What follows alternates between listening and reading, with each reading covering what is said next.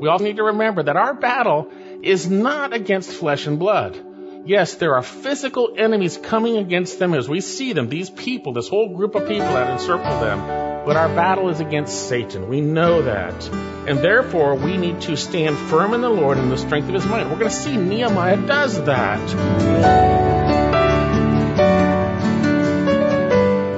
Welcome to this Tuesday edition of Equipping the Saints with Greg Lundstedt, pastor of Equipping Bible Church in Greer, South Carolina. And Dave, today it's letter day. And I have a letter from Craig from Idaho. He wrote, Thank you for sending me the CD I requested and doing so so promptly. You reflect Jesus well. Praise the Lord, Craig. Well, Craig, we are so thankful for the staff that the Lord has brought to the ministry of equipping the saints. And by His grace, they do reflect Jesus well. And I am so thankful for their help and service unto Him and getting all the behind the scenes things done. And uh, God is so good to have blessed us with servants who love Him. And Greg, today's message gives us a lot of review of the past several broadcasts. Yes, it does, Dave, but it's all leading to something very encouraging. So turn with us to Nehemiah chapter 4, and we're looking at verses 7 through 23. Well, thanks, Greg. And as always, if you have to miss a portion of today's broadcast, you can hear this entire program online at etsradio.org. That's etsradio.org. Now, let's join Greg for today's message. Well, have you ever done a job or anything where you have forgotten something that you needed? Whether it's a tool or whatever it might be, you get to the job and you don't have what you need to do the job. Well, in reality, we have work to do for the Lord. And today I believe we're going to see that not only do we have to do what He desires us to do, that we have some things that we need to bring along, that we should have with us at all times, at all times when we are serving the Lord. And I believe we're going to see it has to do with the fact that we have enemies and we have opposition. Ultimately, Satan is our enemy. And so with that in mind, we're going to continue to look at from the book of Nehemiah how we can keep from being overcome by the enemy's attacks. You see, when we get attacked, it's tempting for us to give up. It's tempting for us to get frustrated. It's tempting for us to just say, forget it. And the Lord doesn't want us to do that. He wants us to endure, to persevere, to continue in His work. And so how can we keep from being overcome? Well, we're going to continue to look at how we can resist Satan's schemes. So turn your Bibles to Nehemiah chapter 4, and we are looking at verses 7 through 23. And you might remember that Nehemiah happens in the time of the Jews who had been exiled to Babylon, but there has been two returns. The first one under Cyrus, the second one under Ezra, and now Nehemiah is returning for the third time we have Jews coming back, which is Nehemiah and the group that's with him. And within this, we came to chapter one and we saw that Nehemiah was the cupbearer to the king and that he had heard news of the rebuilding of the walls, but that things were not good, that the walls were not being rebuilt, that they were actually in shambles, and that the gates of Jerusalem were burned with fire. And he was concerned because the people who had gone there specifically to do that were in great distress. And so he, in chapter one, is mourning over that and weeping over that, but yet praying about what the Lord would have him do. And he prays for four months and it becomes evident that God is going to use him to be that which would come and help these Jews in the building of the walls. And as he prays, he prays for favor with the king and he does go before the king in chapter two. And the king asks him what he requests. And Nehemiah prayed to the Lord his God. He prayed. Nehemiah is a godly man. And the king gave him his request to go to Jerusalem to rebuild the walls and to have all the necessities that he would need to get there through the provinces and also the wood and everything he would need to do it. And God graciously was upon him. His good hand was upon Nehemiah. And so we saw also in chapter 2 that as Nehemiah was coming, the enemies were revealed or were introduced, to Sanballat and Tobiah. And it was a great evil to them that someone would come to help the Jews. So Nehemiah finally arrives And he arrives, he's very wise, he's very prayerful and very wise in terms of what he does. He goes around the city at night, he goes around the walls inspecting things. He doesn't tell anyone so that the word won't get out. And then he brings the Jews together, those who are rebuilding, and he calls upon them to get to the work with him, to work together, to build the walls, and they agree to do so after he shares that God's good hand had been upon him, how God had worked in the heart of the king. And so with that in mind, they begin to do the work. They begin to rebuild the walls. They're invited to do so, and they get to work. And then we came to chapter 3, which is really an overview of how everyone worked together under his leadership with the right heart to build the walls and repair the gates. And it's from this point, if you were to only come to chapter 3, you'd think that everything was good and everything was fine, that they got it done. But actually, that was an overview because from chapters 4 and on, we begin to see the process of how it was done. And specifically in chapters 4 through 6, we see the opposition mounting against the work of God through Nehemiah and those Jews who were willing to serve and build the walls and repair the gates. And so then we see them coming. We came to chapter four in the beginning. We saw Sanballat, Tobiah, and this Geshem the Arab mocking Nehemiah, despising them and the builders, causing them to be discouraged, to be demoralized through their words. And we saw one of Satan's tactics, which is to use insults, words, things like that to demoralize God's people. And Nehemiah brought it right to the Lord and prayed. And he prayed in a way that God would take care of them righteously according to their wickedness, that God would judge them and take care of them. And it's from this point we come to the point where the people have gotten back to work, and now we're going to come and see that there's still more opposition, more opposition aimed to cause them to stop working. And we're going to see how we can keep from being overcome by those temptations to stop working as we face opposition. Nehemiah chapter 4, verse 7 to 23. And I'm going to start with verse 7. Now it came about when Sanballat, Tobiah, the Arabs, the Ammonites, and the Ashdodites heard that the repair of the walls of Jerusalem went on, that the breaches began to be closed, they were very angry.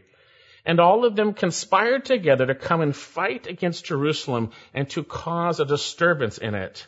But we prayed to our God and because of them, we set up guard against them day and night. Here's where we're going to start as we look at our passage. And I believe we're going to see and be reminded that Satan uses people to hinder the work of God. We need to expect that to happen. He uses people to hinder the work of God. And here we have these enemies, as they will be called later on, enemies being revealed again and being introduced we have here in verse 7 Sanballat and Tobiah, right? We saw them before. Look back at chapter 2, verse 10. This was when Nehemiah was coming. They heard that he was on his way. They didn't even know what he was going to be doing specifically, but he was going to help the Jews. And when Sanballat the Horonite and Tobiah the Ammonite official heard about it, it was very displeasing to them. It was a great evil to them, by the way. That's a good translation. That someone had come to seek the welfare of the sons of Israel.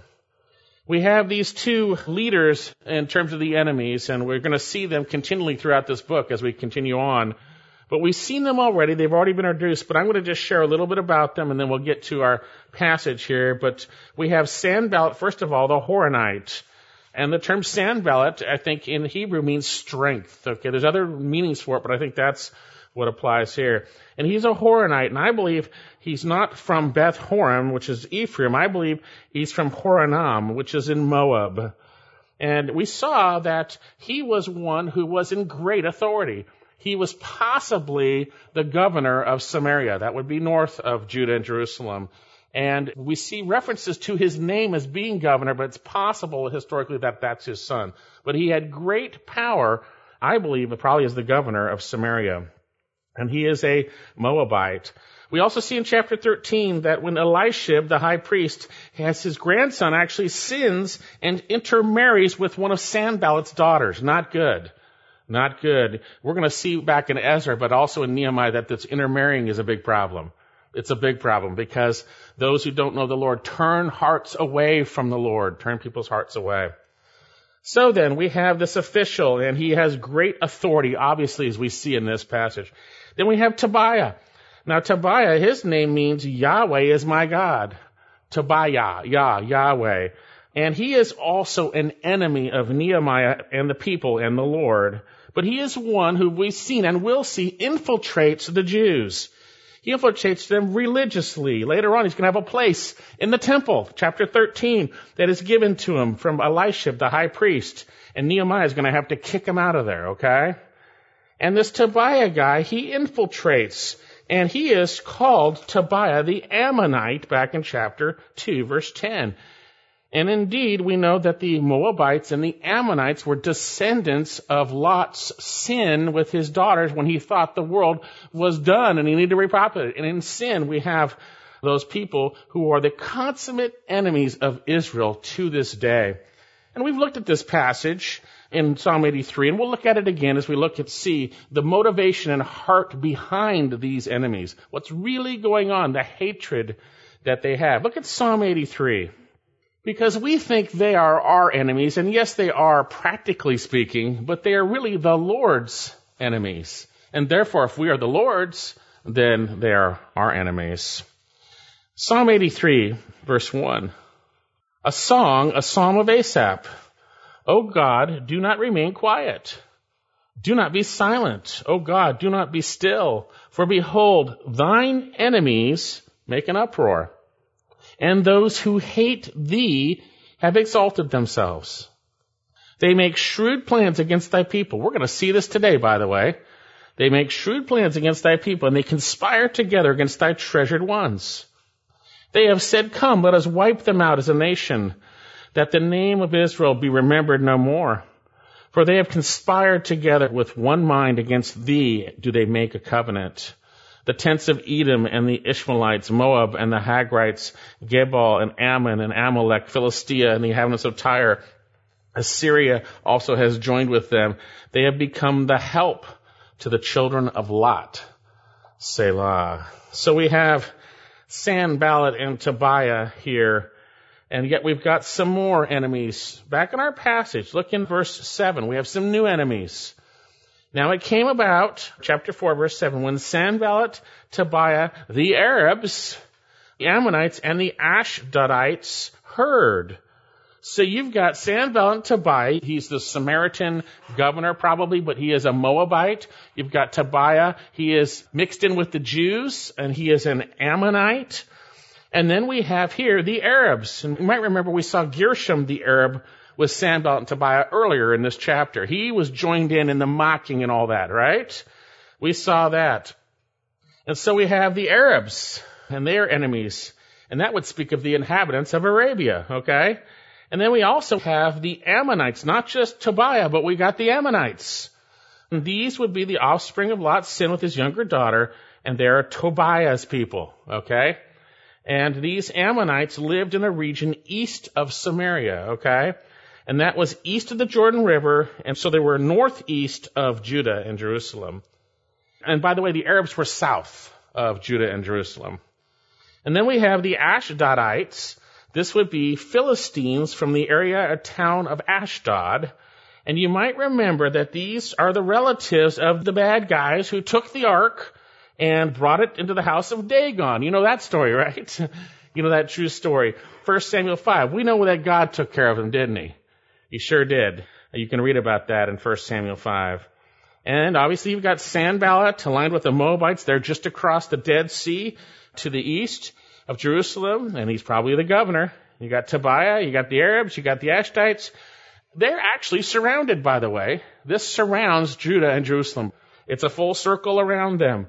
And so notice what happens when the enemies of Judah and Jerusalem hear what's going on. Back in our passage. Now it came about when Sanballat, Tobiah, the Arabs, the Ammonites, and the Ashdodites heard that the repairs of the walls of Jerusalem went on, and that the breaches began to be closed, they became very angry. They burned literally with much anger. They, You know, we're not immune to those emotions. If you've ever been angry, you understand what that is. Now, this is a wicked anger, and we know that the anger of man does not achieve the righteousness of God. And we know that we as believers are to be angry, but sin not, not even let the sun go down on our irritation. But here, they are angry. They are hot.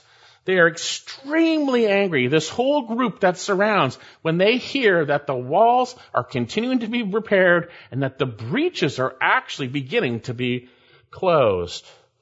Now you might remember how Satan used Sanballat and Tobiah back in chapter 4, a little earlier in 1 through 3, to mock and to despise the Jews, to demoralize the builders.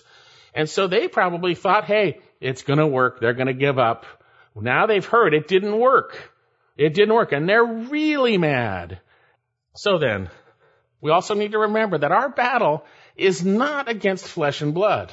Yes, there are physical enemies coming against them as we see them, these people, this whole group of people that encircle them. But our battle is against Satan. We know that. And therefore, we need to stand firm in the Lord and the strength of his mind. We're going to see Nehemiah does that by virtue of how he responds, he does do what we see in Ephesians chapter 6. So then, we know that our battle is not against flesh and blood, but yet they're coming against us, and then coming against them here, as we see in our passage. They were very angry. And then look here at verse 8. And all of them conspired together. That's all the enemies that surround them. This is not a few guys. This is a lot of people, okay? Conspired together to come and fight against Jerusalem and to cause a disturbance in it. They're no longer just mocking. They're wanting to come fight. They're going to come fight against them. They want to cause a disturbance or confusion. Uh, certainly they want to stop the work. That's their goal as we'll see. They want to stop the work. They want to come against Jerusalem as a whole and cause a disturbance, confusion. And notice, we're going to see what they plan to do in verse 11. Go down to verse 11 because they're planning a sneak attack and they want to wipe them out. Look at verse 11. And our enemies said, they will not know or see us when we come among them and kill them and put a stop to the work. They want to come and do a sneak attack and kill them and stop the work. And it came about when the Jews who lived near them came and told us ten times, they will come against us from every place where you may turn. The plan is surround them, come and kill them, and stop the work. This is more than just saying, look at that wall, it's shabby, if a fox jumps on it, it'll fall down. It has gotten a little more intense now, okay? They're actually coming out to get them, to destroy them. And by the way, we gain a picture here because we think of Satan as someone who's just going to get a little mocking here and there. He wants to devour us. He wants to destroy us. Folks, it doesn't stop when he doesn't get his way. He is our consummate enemy. And he will soon be crushed at our feet. We see that in Romans chapter 16. But he is our enemy, and we better fight with the weapons that God has for us, not with our own wisdom and strength, but for those weapons which are for the destruction of the forces and evil things that Satan rules and reigns over. So then, their goal is ultimately, end of verse 11, to stop the work. God's goal is for us to do the work. It is Satan's goal to stop the work. He will do anything to stop the work of Christ in our lives, in all the spheres that we are to serve Him. We're to serve Him heartily. Men, when we do our work at work. We're to raise our children in the fear and admonition of the Lord. We're to serve one another in the body of Christ. In all these spheres, everywhere, Satan wants to stop the work.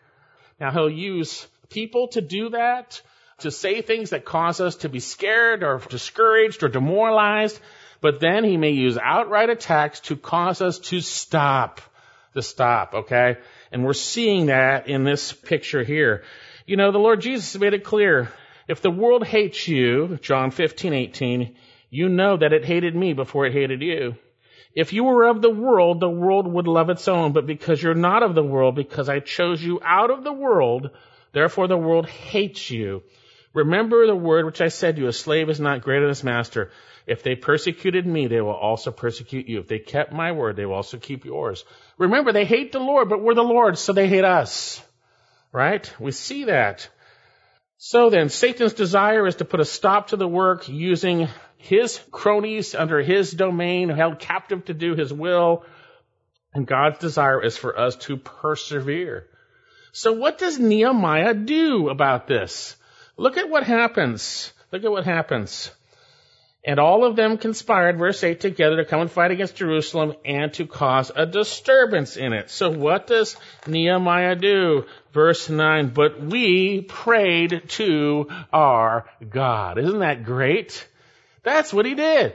We prayed to our God, and because of them, we set up a guard against them day and night. Now, because of the second half of this verse here speaks of setting up a guard against them day and night, I believe this verse is a summary of what happens from this point on. Because the rest of it is how they heard about it, the threats that were coming, which they hadn't heard about yet. We're going to see it was a sneak attack. They hadn't heard about it till a little later on, as we'll see. But here, Nehemiah is saying, in summary, this is what they're doing. They're coming against us.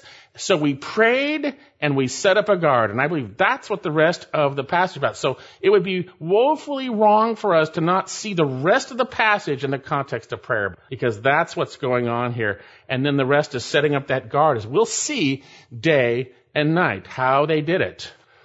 So then, they knew they were coming, so they prayed and set up a guard. We prayed to our God. This is where we need to be. Because the battle is not against flesh and blood.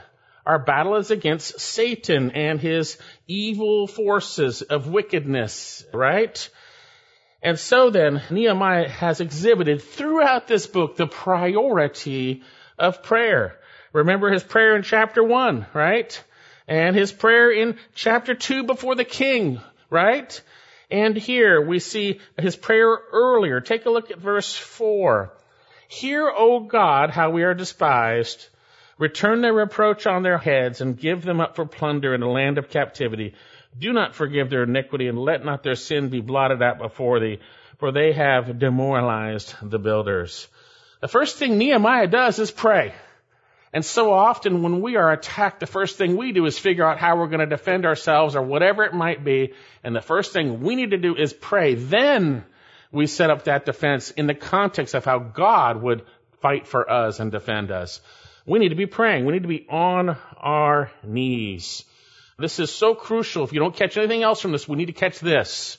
He says, but we prayed to our God. He is our God. He's our God because we are His people. Because we, through faith in Jesus Christ, have been delivered from darkness into the kingdom of His beloved Son. We are His people. We were once not a people, but by His mercy, through Christ, we have become His people. So we prayed to our God, we see here. And we need to do that.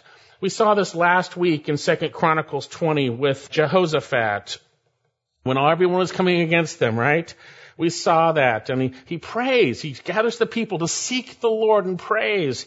We are powerless against this multitude, nor do we know what to do, but our eyes are on thee. Our eyes are on thee. We prayed to our God.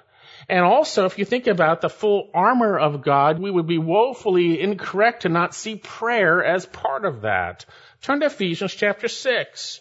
Ephesians chapter 6. I'm not going to read the whole part, but I want to show you how prayer is integrally connected to being protected from our enemy Satan and thus his cronies and those who are held captive by their own desires to do his will.